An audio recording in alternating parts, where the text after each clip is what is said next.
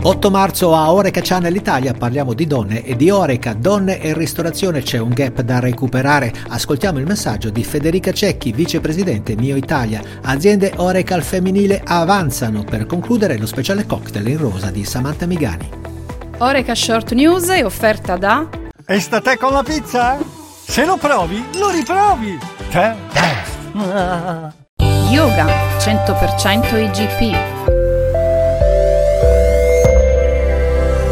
Buongiorno e bentrovati nel podcast di Oreca Channel Italia. Oggi 8 marzo, festa della donna. Nella nostra rubrica non parliamo di numeri o tendenze, ma di valori come accoglienza e convivialità, elementi molto affini all'universo femminile. Possiamo dire quindi che l'Oreca è donna? Sì, anche perché nel mondo del fuoricasa italiano, dove trovano impiego qualcosa come 1.200.000 persone, ben il 60% è costituito, come dire, dall'altra metà del cielo. Ma non è solo una questione di numeri, ma anche, come dicevamo, delle peculiari affinità del mondo femminile con i valori dell'accoglienza e della convivialità, che sono e restano i fattori valori più pregnanti del mondo Oreca.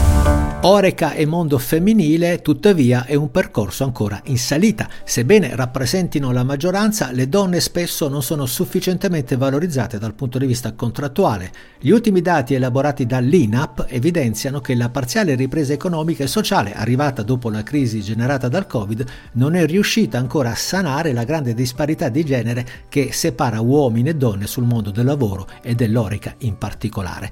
Per la metà di queste ultime, ad esempio, il contratto è ancora part-time. Ascoltiamo sul punto il messaggio di Federica Cecchi, vicepresidente Mio Italia. Giuseppe, buongiorno e grazie dell'invito. Beh, Oreca e donne è senz'altro un tema abbastanza intricato. La figura femminile è posta ormai da troppo tempo ai margini di tutte quelle che sono le dinamiche aziendali, un po' in modo trasversale in tutti i settori e di certo il mondo Oreca eh, rispecchia purtroppo il trend di tutti gli altri. Le donne hanno un patrimonio fondamentale sia per le loro capacità pratiche che interiori e per un'azienda che vuole essere un'azienda vincente è indispensabile il ruolo, il gioco di squadra che eh, deve appunto esistere tra uomini e donne, ove i meriti vengano valutati in modo imparziale, perché quello appunto che è importante è il merito nel suo senso più intrinseco. Le donne devono fare gioco di squadra, devono pretendere forme contrattuali assolutamente paritetiche e devono essere poste nella posizione di poter esprimere il loro valore aggiunto che è sicuramente imprescindibile. Le donne vanno spinte, vanno spinte a sbocciare all'interno delle dinamiche aziendali. Ormai nel 2023 è assolutamente incomprensibile ed ingiustificato porre la figura femminile ai margini di quelle che sono dinamiche imprenditoriali fondamentali. Grazie.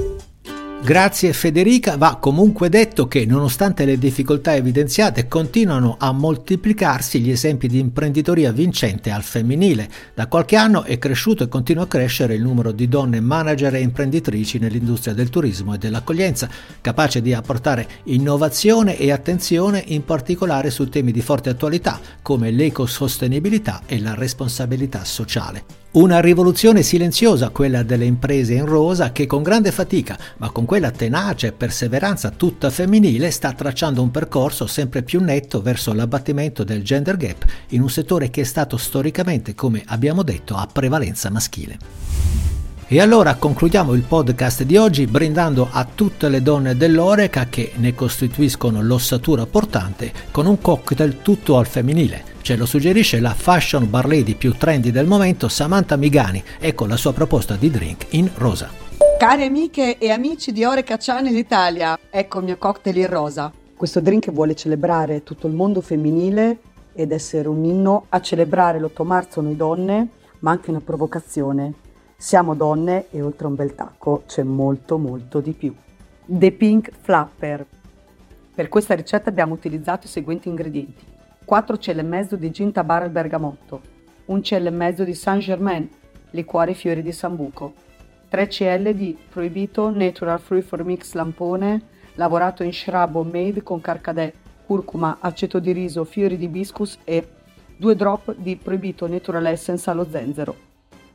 Vado a colmare con un top di cortese Pink Lady, l'ultima nata in Maison Bevande Futuriste.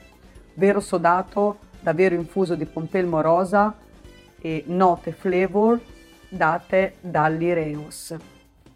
Vado a profumarlo con Proibito Natural Essence al mandarino, questo tripudio di note agrumate unite a questo bouquet floreale.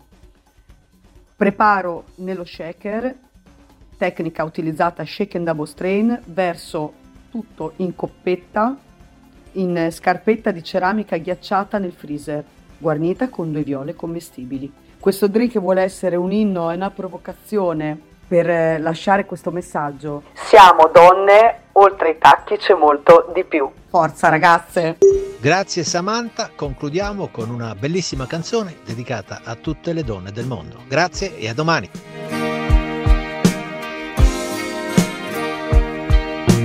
Woman, I can hardly express